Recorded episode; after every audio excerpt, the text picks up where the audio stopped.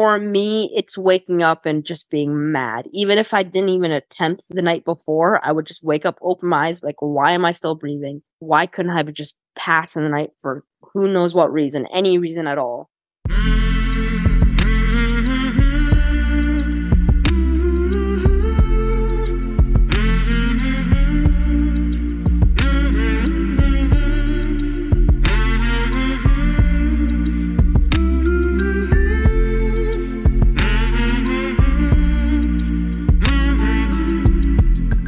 Hey there, my name is Sean, and this is Suicide Noted. On this podcast, I talk with suicide attempt survivors so that we can hear their stories.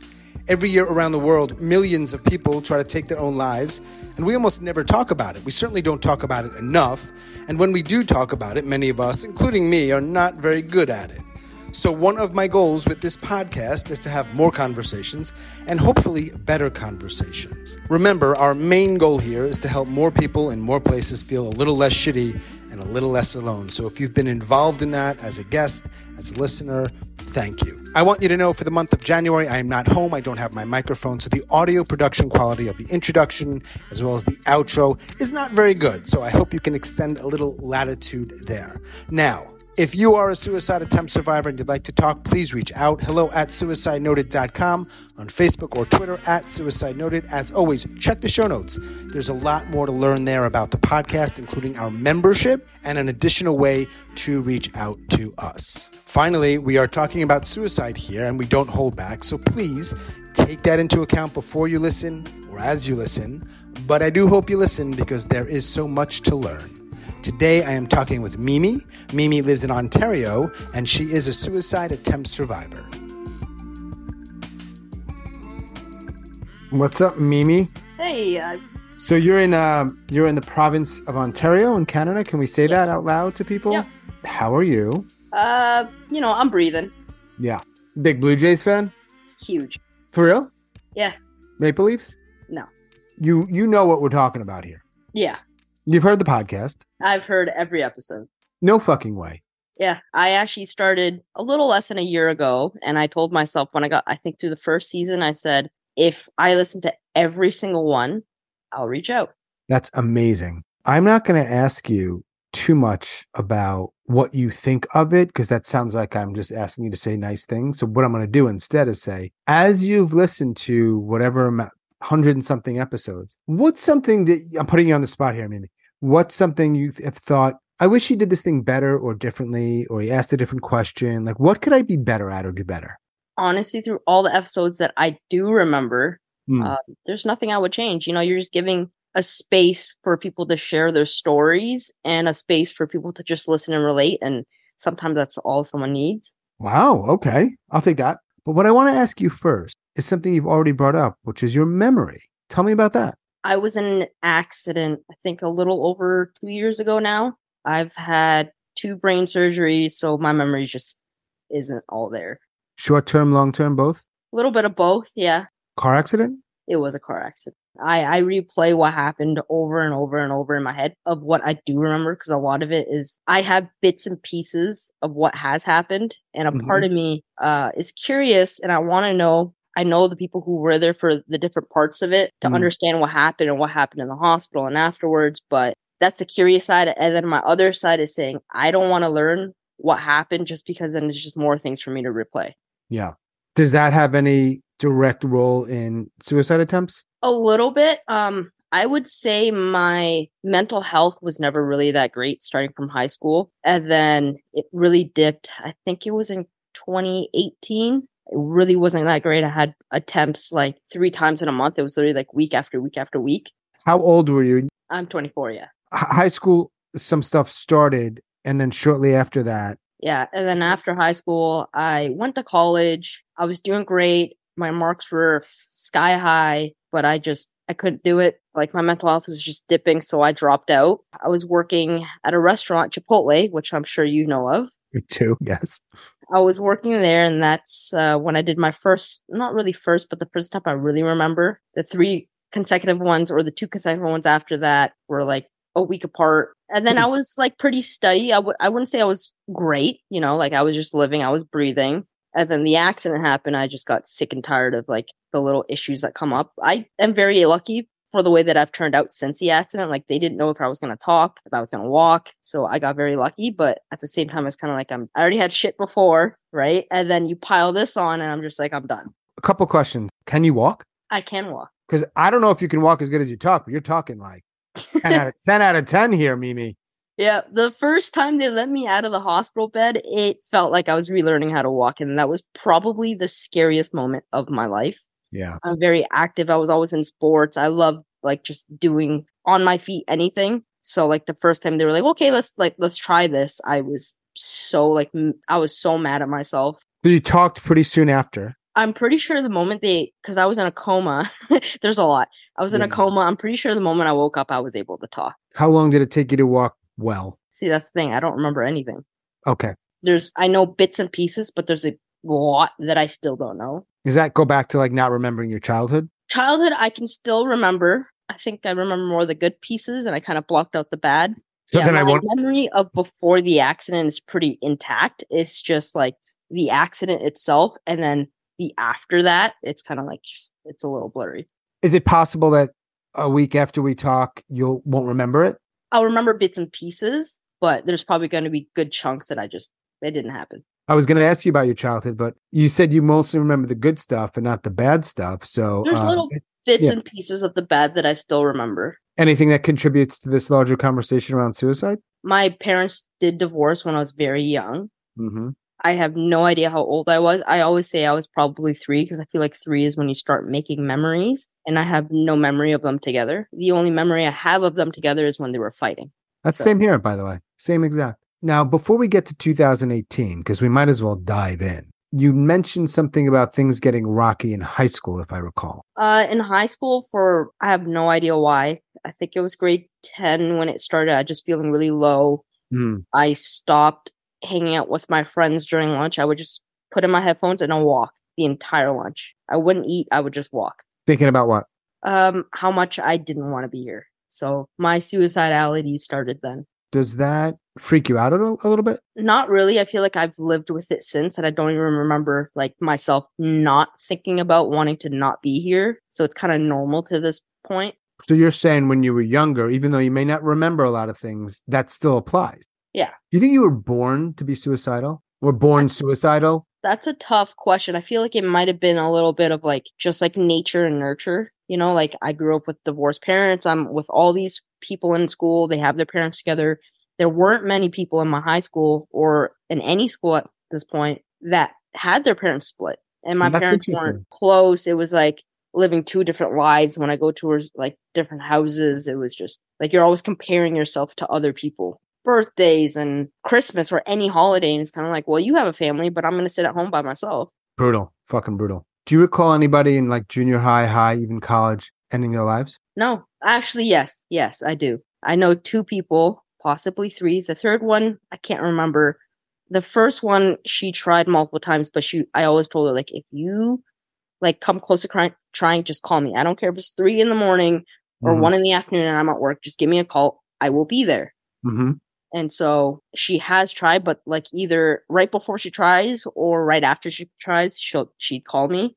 Oh, wow. We were basically like sisters, but we weren't. And then I know another person is actually my sister's friend. My sister wasn't in the country. She was on vacation. And so her friend calls me and she says, Mimi, I just took a ton of pills. Can you come over? Mm. And so I went over and I told her, I'm like, hey, look, how many did you take? She couldn't remember. And I'm like, okay, like I hate to do this to you because I've been in the hospital before and it's a horrible system, even here in Canada. We have to go because I just don't know where this is going to lead. You know, like I've done that and it didn't turn out great for me. And if I wasn't in the hospital, I don't know if I would be here. Not saying that I'm grateful for that, but that's probably would have happened. And so I brought her to the hospital. I stayed with her. She ended up lying and they discharged her. So I just stayed the night with her. But what if she had said to you, understandably, maybe particularly after taking a lot of pills, she's not in her, and I'm using very big quotes, right mind, whatever that means. What if she had said to you in response to you saying the thing about, well, if I hadn't gone to the hospital, maybe I wouldn't be here. What if she had said, I don't want to be here? I think I would have still dragged her. Yeah. Like you really, especially with overdosing, like you have no idea where it's going to lead. It could be completely fine. You puke it out. Right. Or you have a small seizure, like you have no idea where it leads. And I told her, I'm like, I don't know what's going to happen to you because one, I'm not a doctor, and two, you have no idea what you took and how much you took. I took her out. I gave her some food just to get something in her stomach because she hasn't eaten all day. And then I brought her to the hospital because there's nothing else I could do. Probably not. So what changes? So 2018, that's a big year, or at least a month of that year was a big month. Struggling, try. Something changes. I feel like I was just out of my mind. I wasn't thinking. I was actually at work at Chipotle. At that time, I knew I wasn't doing great. During my breaks, I would just go to my car and I would drink. What would you drink? Any alcohol that I had. I would get beer. I would get like coolers. It was never hard alcohol, but I would just sit there and I would drink by myself in my car during my breaks. And that one day, the first time I did it in that month, I was just drinking. I was listening to some music that wasn't exactly happy. And I had pills in my car. And so I just downed it all. Wanting to die? Yeah, I was just over it. I was sick and tired of it. I went back to work. I think it was maybe 2 hours after that. My stomach was killing me. Yeah. My manager noticed. And so she was like, do you want to go home? I'm like, I'm not going to leave you one person stranded. You know, we worked at a very busy location. I'm not going to do that to you. It was excruciating pain. And by the end of the day, she's like, you know what? Like, stay. If you really want to stay until we close. And then I will close your station for you. Like, go home. And so I go home and I ended up, who knows what reason, I texted my best friend at the time and I said, this is what I did. And so she said, come over. Drove over to her house and we talked for a bit. I don't think we ever talked about what actually happened. We tried to go to sleep. I think she told me in the middle of the night, I was just like moaning in pain. And so she drove me to the hospital. Mm-hmm. And then at the hospital, I had a seizure. And so because of what I did and because of the seizure, they kept me for 3 days. It's like, I guess, the rule or the law in Ontario where if it's an attempt or any mental health crisis, they hold you for 72 hours. So I was stuck there for 3 days. How did they know it was an attempt? My best friend told them. Is this the same best friend that you later helped? No, this is a different one. But 3 days was enough to sort of evaluate mental health stuff and we feel like good to go? See, to discharge you after an attempt, they just send a psychiatrist in or whoever it was in to ask you questions and you know how you're supposed to answer to get out, right? Usually. Yeah. So I just lied to them. They're like, do you have any like thoughts? Do you have any ideations? Like, are you feeling this way? And I just said no. And I lied to them and they discharged me. I'm like, great, I'm out of here. Can we role play for a second? I never do this and I love role play. Mimi, how are you feeling? Feeling great. You came in here 3 days ago. You attempted to take your own life. You swallow a bunch of pills. Could have killed you. What's changed in 3 days that you went from feeling that way to feeling great? I saw the reactions of my friends and my family, and I feel like I want to turn my life around. Oh, that is a good answer. Mimi, you know what you're doing. I've gotten good at it. But still, I wouldn't buy it. Sorry, therapists. Most of you are awesome. I'm just letting you know how I feel about this particular moment. Yeah, are there like come to Jesus moments? Yeah, but yeah, I feel like they just have so many people that are looking after. Like if you just answered a certain way, they just say, I don't care, go ahead. And again, if they had kept you there longer, I might be asking you questions about stuff that, hey, and it ended up sucking. So like, I don't know where to go or what to do. There's no right answer here. They also don't ask deep of a question like that. They just basically ask you like, do you have any like ideations? Are you thinking of it? I don't think he ever asked, how are you feeling? Okay. I'll leave some of my commentary to the quote unquote professionals. Here's what I know though, from what you've already told me. I'm not like a mind reading here. That month, you have 2 more attempts. When you leave the hospital, after a few days earlier of trying to end your life, and you didn't see the reactions of your family, that was a lie. That is a lie, because the first time I attempted, my family had no idea. I just told my mom that I'm staying over at my best friend's house. You saw your friend's reaction? Yeah, I did. Did that affect you? Yeah, I felt guilty. I never wanted to put them in that position. I feel like I was out of my mind. I was not thinking. I just did it. So legitimately, did her reaction? Well, I know the answer because you try again in a week, but did that have any play in decision-making moving forward? I feel like that whole month was just like, my mind was just like, I'm done. I don't care. I did feel bad. I felt very guilty for putting her in that position and making her see everything because she was there for the seizure. And we talked about it afterwards. She said when it happened, she just cried in the nurse's arms, and the nurse had no idea what to do. A nurse doesn't know what to do in that situation? I guess they're more medical than like, you know, touchy-feely She was just there crying because she's a crier. Didn't know what to do, and the nurse was kind of like, "They're there." Always two words that everyone wants to hear when they're crying. Yes, they're there. Yep. All right. Well, hey, look, nurse does the best she or he can, no doubt. Did they help you with the post-hospital, whatever that's called? They just discharged me. They gave me no follow-up, nothing to go on. They just said, yeah, you can go. And so I left. Naturally. A week later, I think it was exactly a week. I think I did it on a Thursday. And then the next Thursday, I did it again. And for some really stupid reason, I tell my best friend again. Wait, are we talking about the same break at Chipotle with booze and all that? Same pills? No, this time it was pills again. I think it was different pills. I can't remember. But this time I was at home. Now, are these all pills prescribed to you? Yeah, it was just whatever they were prescribing. I just took it all. I think I took all of what was in the car the first time. The second time, it was whatever I had at home. I did it. I called my best friend. I still don't know why. Or I didn't call her. I think I texted her. And this time, because of the seizure, she, instead of telling me to come over, she called 911. Uh-oh. Oh, no. I hear banging on my door like 15 minutes later, and I yell down, "I'm coming." Yeah, why are you banging on the door? I thought it was her. I open the door, and it's cops. It's not ambulance. It's cops. Oh, yeah. Not surprised, but I didn't know how it was in Ontario. Okay, great. It's spreading, this fucking epidemic. Wonderful. Yeah. So it was cops. They came in. And they were like, "What did you do? What did you take? Where's your like health card?" Because they need it for the hospital. Those are fair questions. Yeah. Were they aggressive with you? Or were they okay with you? They were nice. Good. Kudos to them. I want to just because I talk a lot of shit, but when someone does it the right way, good for you. Thank you. Okay. No, they were very nice. The ambulance comes and they're like, "You have to go to the hospital." I'm like, "What if I don't want to? What if I don't go?" And so they say, if you don't comply, we'll put you in handcuffs. Yeah, of course. And we'll drag you there. And so I complied because I'm like, either way, I'm going to end up there anyways. Sure. So we go to the hospital. This time, I don't know how my best friend somehow had my mother's number. And this time she calls my mom. So I'm in the hospital bed. And then I hear my mom's voice. I'm like, I must be like hallucinating. I walk out of my room. I see her. Either my best friend comes into the room or I go out to her and I said, "You called my mom?" I was so mad at her. I was so mad because like she knew my mom and I aren't exactly close. We don't really get along. So I was pretty furious when I found out that she was there. And the only way she was there is because someone called. How did your mom respond? She was nice, but because we have like a not the greatest relationship, I didn't like it. I was kind of like, get away from me. Don't touch me. Don't be near me. But she was next to me almost the entire time. Where was your friend at this time? She was there for when I got there. And then she would like pop in here and there while I was stuck there for the 3 days. The first time she came every single day because no one else knew. It's the same hospital? Yeah. 3 days, your friend's in and out, your mom's there. Again, I know because you're here, they get the shit out of your system.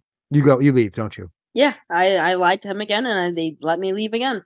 But did you say the same lie? They asked me the same question, so I'm pretty sure I said the same thing. But now your mother was there, so you might have been able to get away with it even more because it's like, she's right here. I could never do this to her.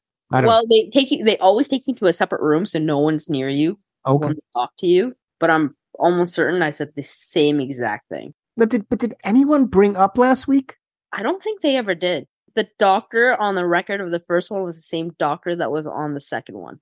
If you were a doctor there with decision-making power and somebody comes in for the second time in 2 weeks or 1 week, what would you do? I wouldn't let them leave, or I would ask more questions or do something more because they asked the same questions they did the first time. And if my answers for the first one were completely a lie and I'm saying the same thing from the same book the second time, like I feel like anybody would know that that's just not true.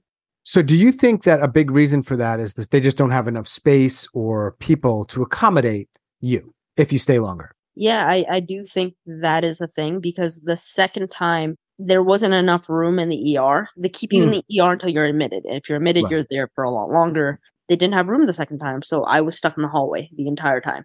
I was in a bed in the hallway.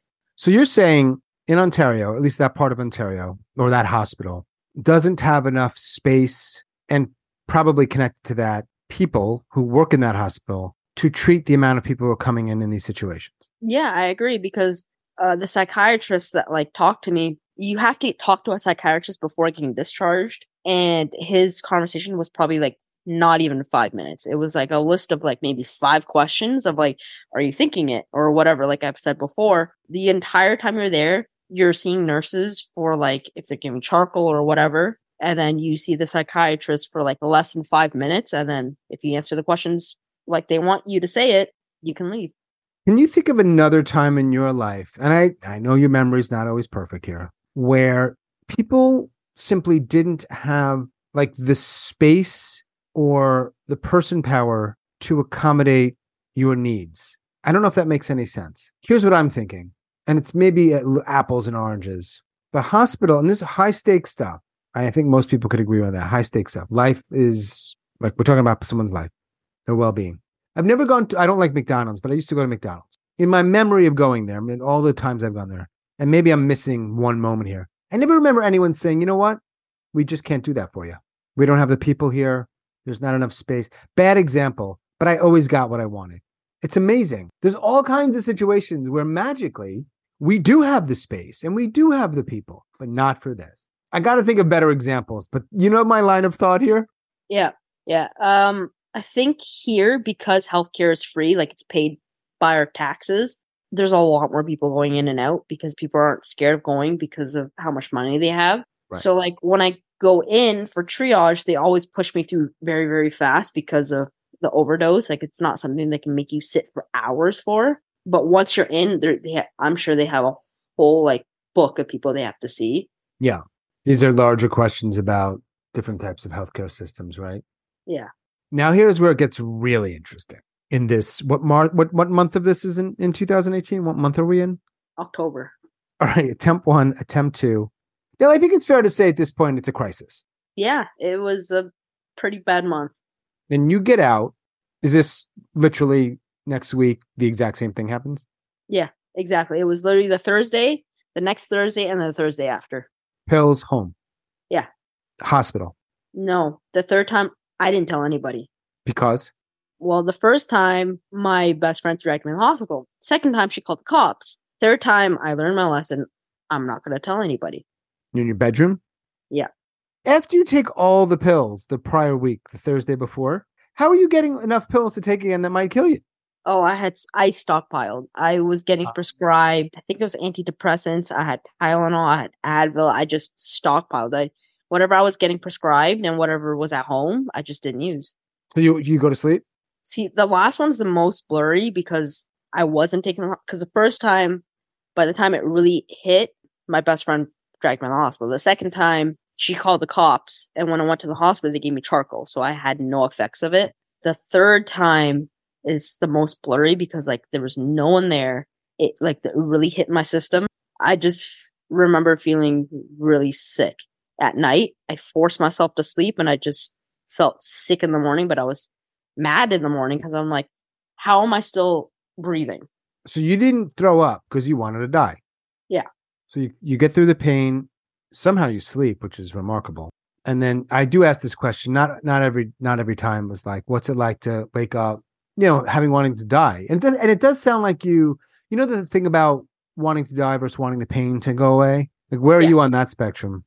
It's definitely more wanting to get the pain to go away. Yeah. Like, I do enjoy the good moments in life, but like the downs are really down and I'm just tired of having it. And I'd rather just not be here and not have the good moments than have the bad moments. Right. So what are you thinking, if you remember, on that morning and that third Thursday in October? I was just pissed. I was so mad. I felt so ill. My mind was just so down. I was so over it. And then to wake up after all the physical pain at night. Yeah. I was just so mad at myself. I was mad at the world. I'm like, well, if I went through all this physical pain and I'm still here, why did I even do it? I thought about hanging. I feel like it's more likely than overdosing, especially on like, you don't know what you're taking if you're overdosing. But my biggest thing was, even though I don't, especially like my mom, I didn't want her finding me that way. Jumping off something high for me was, who am I going to affect? Who's going to see it? No. If it's something high, it's something more public. And I didn't want to do that. And then Mm-hmm. A gun in Canada is very hard to get. I've definitely researched it. Yeah. Of how to get one. For me, it's kind of like, it's when I get in that slump and I'm really thinking about it, like looking at the what you have to go through to get a gun is just too much. Now, when you look back, it feels like, because I know nothing else happens at this level until at least after your car accident. Do you think in 2018, in October 2018, you had like, and I'm serious here, like some sort of bug or some sort of break? Because it sounds different than before and just after. I think for me, in October of 2018, it was, what's the point of me doing? Like, what's the point of me still being here? You know, like I can't even finish school. I dropped out. It's not exactly a dead end job, but like to move up, you're working 50 hours a week, which is ridiculous. I saw no future. The Friday or Saturday after the third attempt. You might not have known this then. You will not attempt again for 3-4 years, or maybe you haven't yet. We'll get to that. Not yet. I shouldn't say yet. This fucking conversations about suicide fuck my brain up. I just assume everyone's killing themselves or trying to. It's fucked up. Yeah. Something shifts back because you don't try again. Do you meet somebody? Do you get a new job? Does something just lift? I didn't meet anybody. It didn't just lift. I was still in that hole, but after trying 3 times and feeling that pain of the third one, I was terrified. I never wanted to feel that pain again. But you kept feeling the same pain that led you to do it. Yeah. Like mental pain, it was still there. Physical pain, I was just terrified of doing it again and having to go through that night. Terrified me. So you know my purple and pink pill question? Yes. So then you would have taken it without a doubt, it sounds like. Without a doubt. Now we'll ask you about today, but not just yet. We'll tease the audience here a little bit. I know everything in life is significant, but the context of this conversation between October 2018 and your car accident 2021, is anything happening in your life that you feel is especially relevant to this stuff, this conversation? My mental health didn't get any better. Mm-hmm. It was pretty steady at just being low. But to my memory, I don't think I had any attempts in between then. When you said earlier the downs are too hard, my words here, but the pain associated with the downs are worse than the highs associated with the goods, and it's not worth living. That down, when you say the downs, can you tell me, like, what does that mean? Because that will look differently for different people. For me, it's waking up and just being mad. Even if I didn't even attempt the night before, I would just wake up, open my eyes, like, why am I still breathing? Why couldn't I just pass in the night for who knows what reason, any reason at all? Went to bed wanting to die? Almost every night, yeah. So this was consistent. But the downs, the stuff that led you in the first place to attempt, does that have a name? I'm a little wary to ascribe labels. Is it a certain kind of depression? Is it PTSD? Is it or something that doesn't have a name, but it just was awful? I think it's more depression. It's just like your mind is just, I don't want to be here. I'm done. I'm tired. It's like no matter how much sleep you get, you wake up and your body's just like, I don't want to function. Did you ever get treated for it? I've seen a couple of doctors. I don't think any doctor has ever said, this is what you have. They've always been like, this is what I think you have. So they've listed like depression. At one point they said, I think you might have BPD. Those were the 2 big ones that they were like, I think you have, but no one's ever said like, this is what it is. Borderline personality is BP? Yeah. Do you feel like you have any of that? I look at the traits and I did more research on it after he said it because they didn't really explain it. There's definitely certain traits that I identify with, but some of the big ones that I feel like a lot of people have that I've researched on, and they say, you know, like you have these really high highs and your mood can split in a second. And I'm like, yeah, I kind of feel that, but they talk about how they take it out on other people. And I don't do that. You know, I feel it, but I take it out more on myself. And I've never really got the chance to talk to a doctor or a psychiatrist about it. So I don't know if I have it. Yeah. It's almost like you want to have it, right? At least you have a name and maybe there's a way to treat it better. Yeah. Like I would like someone to be like, this is what you have, but no one's ever done that. So I kind of question it all. Like, do I have depression? Do I not have depression? Do I have BPD? Who knows? And you get into this car accident and you take some time to learn how you're in a coma for how long? I think it was a week. You're talking. Eventually you learn to walk. When was the accident? What month? July. So now that's more than 2 years ago. Yeah.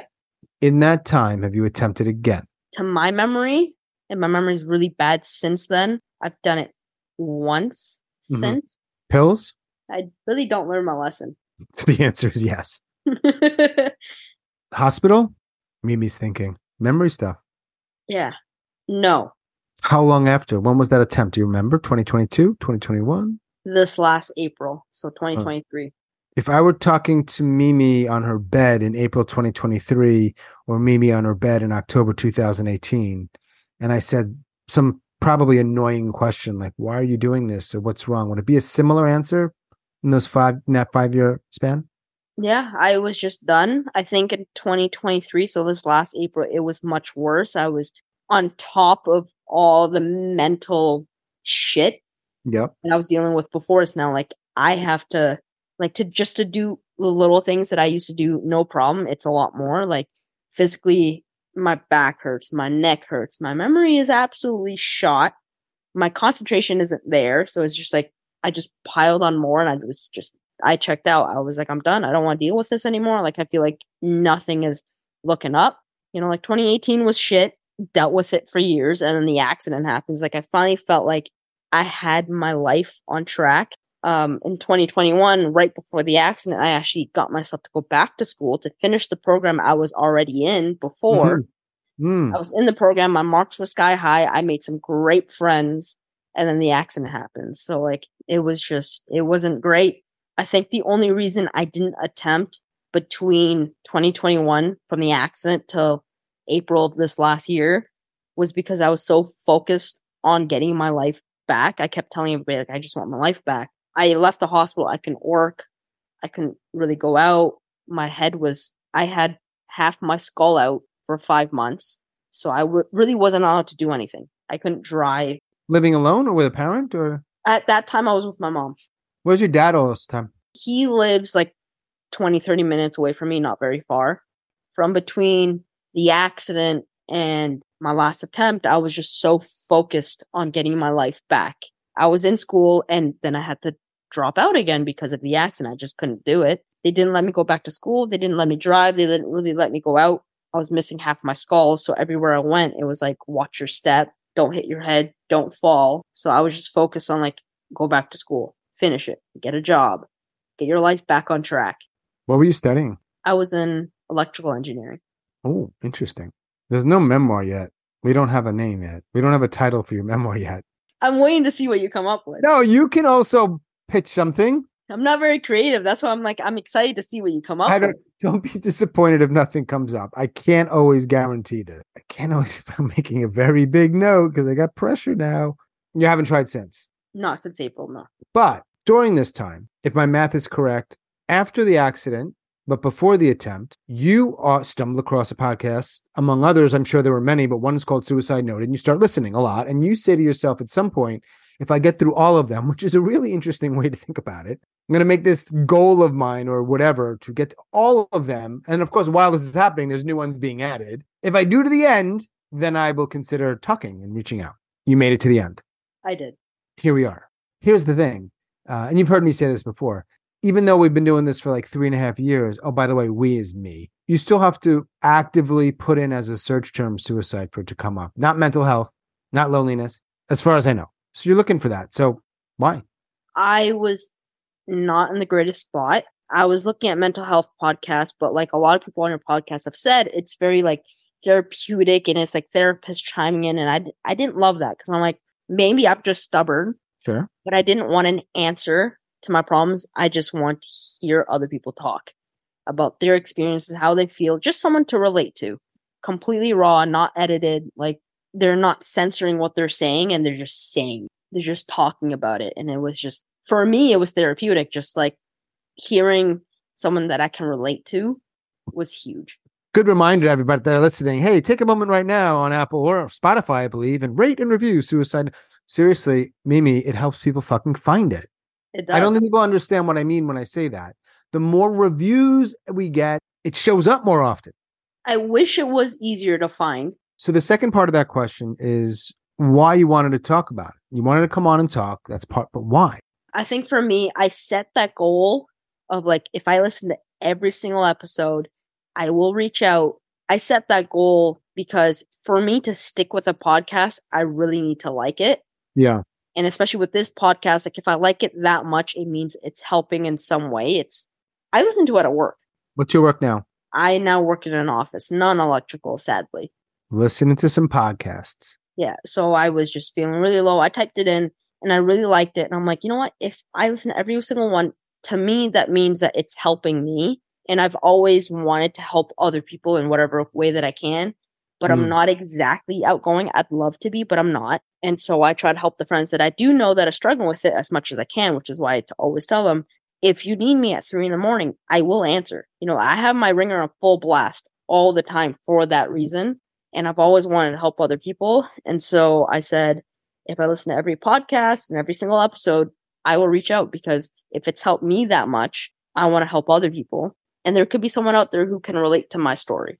Oh, for sure. All right, I'm going to go back to 2018 and include 2021. You had 4 attempts that you brought up, because I know with memory issues maybe, but that's what we're talking about here. How many people know about your first attempt other than your friend who brought you there? First attempt, she visited, her mom visited, and then 2 other friends came. So that makes 4. The second one, now your mom knows. Anyone else in addition to your mom and your friend? My dad. My mom ended up telling my dad. Now the third and fourth ones are different. Does anybody know about them? The third one, I don't know if anybody knows. I don't think I told anybody. The fourth one, I actually did when my best friend was at my house, but we've never, ever talked about it. So I have no idea if she actually does know. And then the fourth one, I told no one. Well, you told me. Yeah, other than you. And now a lot of people. Now, are you going to be alive in, let's say, late December, early January, whenever it is, to hear yourself? Honestly, I've thought about it because I listened to all your episodes and you always ask that. For me, I really do take it day by day. When I was at my lowest, a friend of mine who I consider my older sister, she would always say, if you can't think about the next year, think about the next month. If you can't do the next month, take the next week. If you can't do the next week, do the next day. And then if you can't do the day, take the next hour. You know how it goes. I sure do. That's basically how I've lived for a very long time of like, I don't think a year down the line. It's kind of like, I'm going to think about the next day. In this moment, which is a Wednesday. In this moment, I feel like I will be, but I'd be very happy if I wasn't. So that's the perfect transition. It's almost scripted. Pink purple pill tonight. I would take it. Yes. All right. So we're in a quandary a little bit. A few more questions. And then of course you can add anything else you want. How many people do you have in your life to have conversations in which you can actually talk about suicide? I think right now I really only have one friend. It is not my best friend that I think I could actually talk to about suicide itself. Mm-hmm. I think if it was just mental health, but like that border between mental health and suicide, my sister has always said, like, just give me a call. Even if you don't want to talk about it, like you just want to be busy, just give me a call. She's always put that out there. How many times have you taken her up on that offer? None. Zero. How old is she? Older? She is older. She just turned, if I do the math right, she just turned 27. She did offer, and I have thought about it, but she's just so happy-go-lucky, or at least she likes to portray it. Sure. Especially around me. Right, right. Happy-go-lucky is hard for people. I'm going to say people like us. We're obviously very different people, but what, if anything, helps you feel better, helps you cope? It's weird because I feel like, especially for me, when people associate depression, you think of someone who can't get out of bed, can't move, doesn't want to do anything. But I think back to Chester Bennington from Linkin Park, and there was one interview he said, if I'm out and out of the house, he's great. Mm-hmm. And I'm the same way. Like if I'm out and I'm with people and I'm doing things out for dinner, whatever it is, I'm great. But the moment I'm in my house by myself for it could be an hour, a couple days, I just get into this hole. Going out is great. It's just once I come back by myself and I'm whatever it is, I get into this hole. Sometimes, not all the time. Sometimes I just like my time by myself, but sometimes I'm by myself and I get into this hole. It's just a downward spiral. Memoir? I'm just throwing it out there. What is it? The downward spiral. It might sound a little generic. You might want a little more specificity. Well, we'll have an opportunity to re-listen and then we can decide. That would be kind of a funny thing to put into the show notes. I've already got too much in there, but possible memoir title. My final question, which you know is coming, even if you don't know it right now, and that is the one around myths and or misconceptions. I know you've thought about this one. I have, because you sent me the document, of course, and I was like, ooh, that's a good one. I really want an answer. And I've been thinking about it since. I think my biggest one is mental health has a look. You know, when people think of mental health and people who deal with it, and I feel like a lot of people think about depression. It's the biggest one out there. Mm-hmm. And you think of someone who's in bed, they can't get out, they can't move, they don't want to do anything. But I feel like mental health isn't just that. There's a lot of people who are high functioning where they feel like shit, but they can still get out of bed. They can still go to work. They can go to school. They can do great in their job. They can go to school and get high marks, but like you have no idea what they're dealing with. Definitely. Yeah, I think that's the biggest one. Like your friends or anybody that you know that's doing great, you should still check in, because at the end of the day, you really don't know how they're doing unless you really ask. And it's not like those really vague questions that the therapist or whoever asks you in the hospital or wherever, like, how do you feel? Are you thinking of this? Like, those are so easy to lie to. But like the deeper questions, like you asked before, like, don't remember, but that was a great one. That I asked? Yeah, you asked before. I think you said, like, what did they ask you? Like, when you did the role playing, there was one question there you asked. And I'm like, that's a good question that I might have been a little like, ooh, what do I say in the moment? There is, shout out to my guests who are in the Ontario area. There's been a few. Shout out to you. Now Mimi's joining the club. I don't know if it's a club people want to be in, but they're in it. I wonder about the people who, and they're all different, unique people, but the ones that are going out there and killing it at work and all the things, and yet they might be suffering. Like, you think they're a little less likely to be honest about it? If you should ask them in that right way that, maybe, you know, it's my friend and he or she seems like really kind about it. I wonder. I think if you ask them in the right setting, if it's just like the two of you are a very close group, I think they might be a little bit more open to sharing it. That's why I'm very big on like asking or talking to friends who seem like they have it all together, because you really don't know. Then the next part of that question or that thing is, once they say not so much, then what do you do? Because a lot of people aren't good at those conversations. Great intentions, not understanding how to converse or engage. And that's another big part. Comes up a lot. The best thing that you've ever said, and I've even told some of my closest friends, actually my best friend has asked me, so-and-so is feeling this way, like, what do I do? And I'm like, literally, just shut up and listen. Well, I think it's shut the fuck up if you really want to. That's the actual advice. I stole it from you. I'm like, I've been listening to this podcast and I think this is the best thing you could do is shut up and listen. And if they stop talking, just like give them prompts of like little questions, how they can expand on what they are saying or what they're not saying. But the biggest thing is just sit there and listen, you know, like put your phone away. Don't look at the clock. Just look at them and have a real conversation. Yeah. Still don't think people know how to do it. No, they don't. Sage words, because I've said this a bunch in here, but there are new listeners and it just feels true. Like those long pauses, those silences. Just think about how when you're struggling and you're sharing something, you're kind of in your own head probably. It's a few seconds. It's fine. The challenge becomes if you just shut the fuck up, fine. Great starting point. But you do need to continue it unless they have a monologue written. Yeah. You need to start saying something, and that's when people fuck it up. Some people, you know, they start the conversation and the person quiets down. And like, that's when you start the prompts, because there are some people who are very willing to share everything at once. But there are some people who will share a little bit, but they won't share everything unless you ask. But none of what you're saying includes a long list of things that aren't helpful, some of which include offering unsolicited advice, diagnosing, any sort of like minimizing what they're going through, or sometimes like denying it. That happens. You're not depressed. Like I just said something. Why is this the time for you to say the exact opposite? That's bizarre. It's common. It is. And it's sad. You know, like I went through all of school, I went to college, I did everything, but I think there should be a course out there, you know, like in phys ed, you have the health portion of it, and like that's half of the course, but they're talking about sex ed, everything but real mental health. No one's ever taught to just shut up and listen. No one's taught that at all, and it sucks. What is the rest of your evening like? It's about, 7:45 there? Probably find something stupid to watch on YouTube, something. Mm-hmm. Mm-hmm. Probably just wind down, because I have a 9-to-5 and I feel like a grandma who goes to bed at like 8:30 because I like my sleep. Fair, totally. All right. Well, thanks again for talking with me. Thank you for having me. My pleasure. Day by day, if that doesn't work, hour by hour. Exactly. Just keep going. All right. Have a good night or a decent night, Mimi. Thanks again. You too. Have a good night. Bye. As always, thanks so much for listening and all of your support. Special thanks to Mimi in Ontario. Thank you, Mimi. If you are a suicide attempt survivor and you'd like to talk, please reach out. hello@suicidenoted.com, on Facebook or Twitter @suicidenoted. And there's a lot more to learn about the podcast. Check the show notes. And that is all for episode number 195. Stay strong. Do the best you can. I'll talk to you soon.